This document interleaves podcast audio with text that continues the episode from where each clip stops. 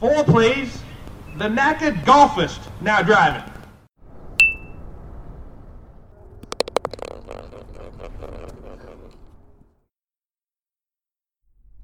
Welcome to the knackered golfist. You're listening to me driving my personal vehicle, my truck, to the golf course to uh, hopefully get a good sort of impression of the new putter that I bought. I bought it about a week ago and I got it on offerup.com. And um, it, it, was from a lady in Phoenix, Arizona. And uh, so it was the first time I did the OfferUp with um, shipping involved. It wasn't me going to someone's house and buying it. Uh, it's a Ping B60, and um, it was actually when I got it, it was a bit longer than any average Ping B60, and it was just it was like a 41 inch uh, belly putter or however however it was, and um, I uh, took it upon myself. It was just a, a, shaft that had been put into the end of the uh, putter, and I took it out, you know, with my uh, what you call it propane torch that I have in my garage, and uh, put a proper grip on it, and um, also put some lead tape at the butt end of the club, and um, and I also got one of those um, really good bargain Royal grips from GolfWorks.com, which I really recommend because that grip is only four dollars.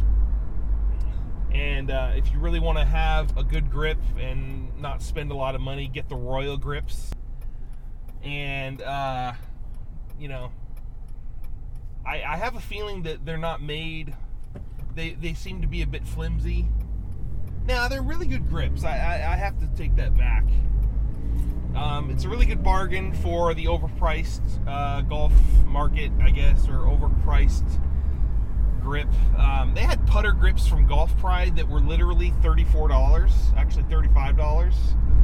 And I mean that once that Super Stroke grip came out, everything changed because um, everybody was starting to do something that Jack, that Jack Nicklaus did back in the '70s which was have back weighting in the uh, in the clubs that he used, and it's amazing that it took that long for that to catch on because uh, there had been inklings of having back weighting in clubs. You know, I don't know. They, they had this thing. They had this thing where you could just put it in the uh, in the end of the putter grip. You could you had to drill a hole in the putter grip at the end of it and put a weight in there. I don't know what it was. I actually have it on my. Uh, I have one of those on my Scotty Cameron putter, and I didn't. I was never able to get it in properly, and it's sort of stuck in there halfway, and it looks really half-ass. But um, I don't know. It seems to be. It seems to be a bunch of overkill. But I guess Super Stroke actually took it upon themselves to manufacture an actual fatter grip for the hands, and then uh, also includes some back weighting, which is significant because nobody's ever done that. And once those super strokes came along, I think um, KJ Choi was one of the first guys to use it, and then I guess Jordan Spieth got it, and then it was it was uh, it started to become a trend. So anyway, um, getting on the freeway here. Um, I've never actually done this before. I have my rig set up in my passenger seat with a seat belt, and I'm just wondering how this is going to turn out because uh, it's interesting. It's like somebody who's talking to themselves in the car. It's like who cares? Nobody looks at anyone anymore. So, um, what I like to, I, I, found out something. I found out something this morning that was quite troubling. Um, this is the weekend of the Zozo Championship, that usually, I mean, the first event of the uh, the first time it happened was in Japan last year, and Tiger Woods won. Tiger Woods won it, and they're having it at Sherwood Country Club this year in Southern California. It's actually in Thousand Oaks, California, and I've been there twice. I was there uh, twice for the Franklin Funds Shark Shootout or the Franklin Templeton Shark Shootout, hosted by Greg Norman, and that was usually in November of. I guess it was the, the years that I went was in 1994 and also 1995 because I was going to school at Cal Poly Pomona, and it was sort of it was. I thought it was the greatest tournament that I had ever been to up to that point, um, just because you had the greatest players in the world, and the and the, the fans that could attend. It was only limited to 5,000 people, and so the thing about it was that you had to get your tickets early, and that meant. I mean, they didn't have internet or what you internet or or cell phones or anything back then. So you, had to figure out. I had to figure out where I could buy the uh, the tickets. I may have just gone to Ticketmaster or something like that and gotten the tickets there. Was only like fifty dollars to attend, something like that. But it was great. I, I had a great time. I shook Arnold Palmer's hand. Um, Peter Jacobsen let me hit his his nine iron once. Um, it was really sort of fan friendly. I think it was really allowed the fans to get close, and they allowed people to bring in cameras. I do have a um, a little photo album tucked away somewhere of pictures that I took with my disposable camera, which was absolutely brilliant on my end. Just go to the store, pick up a camera, and you're set. Don't don't bring your camera, you know, because you already have one. But uh, I had a really good time. It was the the best part of that whole thing was I shook Arnold Palmer's hand, and he signed a bottle of Pennzoil for me. I uh, I got the stare down from Ray Floyd once. I took pictures of him while he was practicing on the green, and he didn't like it, and he sort of stared me down. And I got a little scared. I got a little scared, like he was going to come over and beat me over the head. But um, I saw Fred Couples for the second time. Um, I was a big Dave, David Frost fan. David Frost had an unbelievable, compact, elegant swing. I saw Chip Beck. Nick Price was there with his caddy Squeaky. And uh, Squeaky actually autographed a ball for me and it was really it was really cool because uh, I guess Squeaky passed away of cancer a couple years later, and that was sad. So it was great to see Nick Price, and Nick Price played with Greg Norman on those events, and I think one year they shot 55 or something like that. And this was, as far as TV went, um, this was sort of a tournament to broadcast in between the NFL. This could have been something that they did um, you know, in between, maybe it's like a bye week or something, because it was the week. It was usually the week before Thanksgiving, and I don't know how CBS did it, but they did it. So it was sort of a. I think it was. It may have been a shorter uh, time window when they had it on TV, because was it was sort of an abbreviated uh, broadcast because they only maybe did maybe only did a few holes on the back nine. That's it. But anyway, it was a Jack Nicklaus golf course, and um, I think the founder of the club was associated with the LA Times. Um, Murdoch was his name, I think. It wasn't Rupert Murdoch. It was another guy who was um, probably the the founder of that whole development because it was sort of a it was very very high high economic uh, what do you call it? High socioeconomic status sort of area and I guess Wayne Gretzky lives on the property.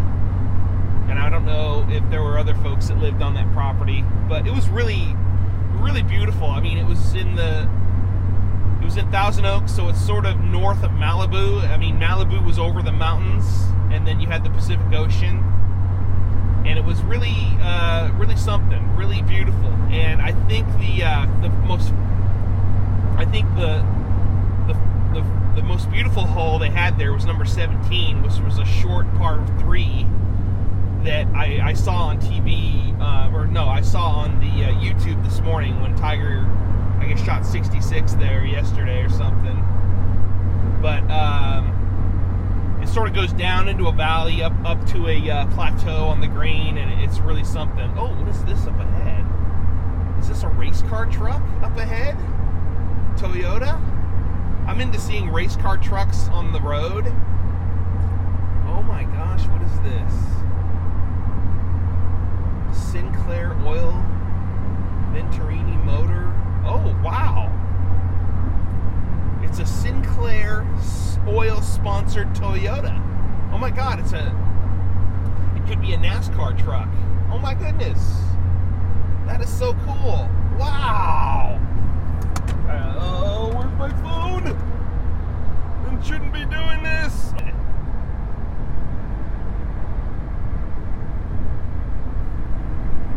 Anyway, Sinclair sponsoring a NASCAR race car. Venturini Motorsports. Yay! Anyway, back to the golf.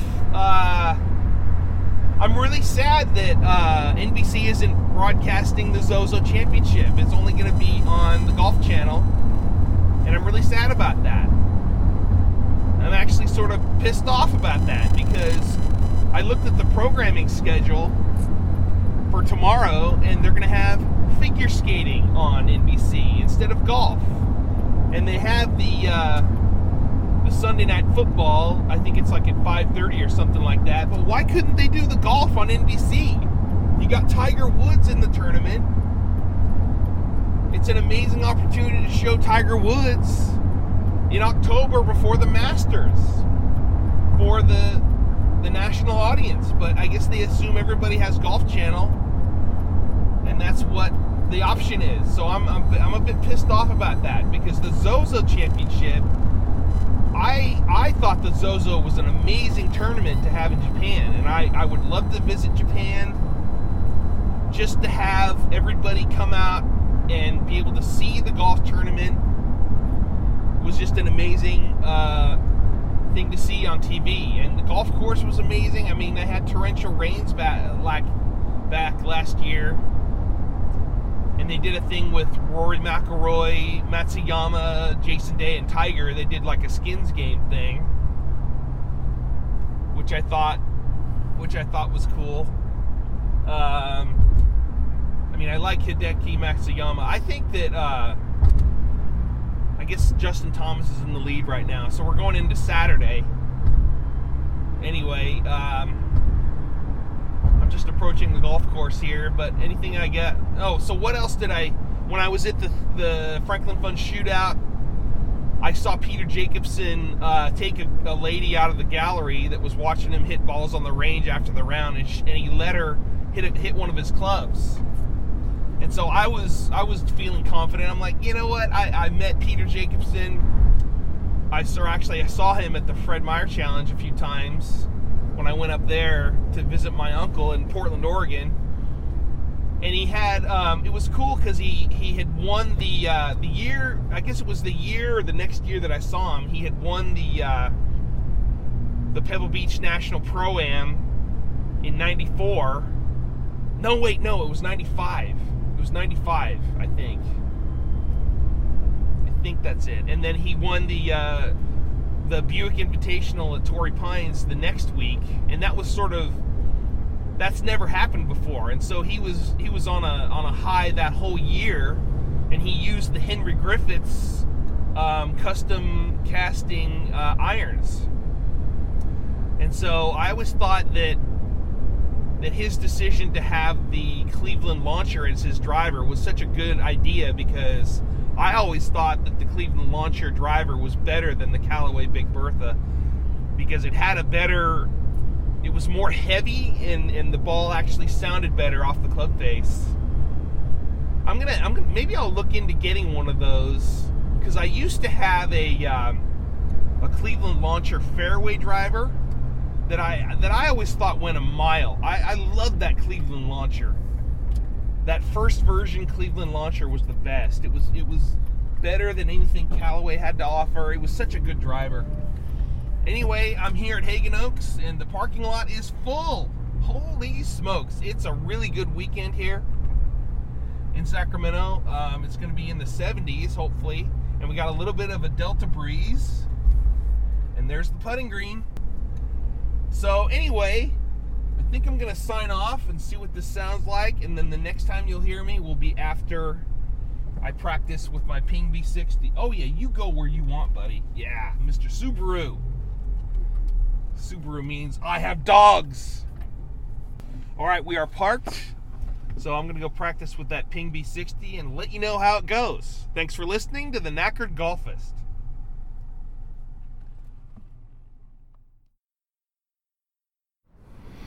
Welcome to the Knackered Golfist. Um, I'm at Haggin Oaks right now in Sacramento and I'm reviewing this Ping B60.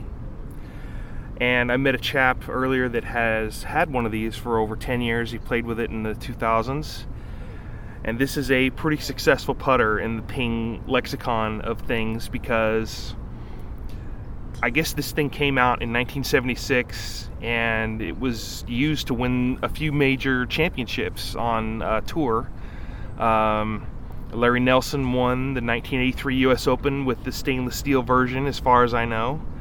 Putter at Oakmont Country Club, which is a huge, um, how do I say, a huge accomplishment, huge achievement. And then I was a big Nick Faldo fan back in the early 90s, and he used a beryllium copper version of the Ping B60. Um, and then also, what comes to mind is Jim Colbert, who was on the senior tour for a while back in the 90s and 2000s. When he was with Ping, he used the Ping B60, um, and he was a he was a character. And then he switched to Callaway to uh, go to the dark side. But um, but then also Todd Hamilton. Ooh, we got a plane coming by. We'll see if we can capture it.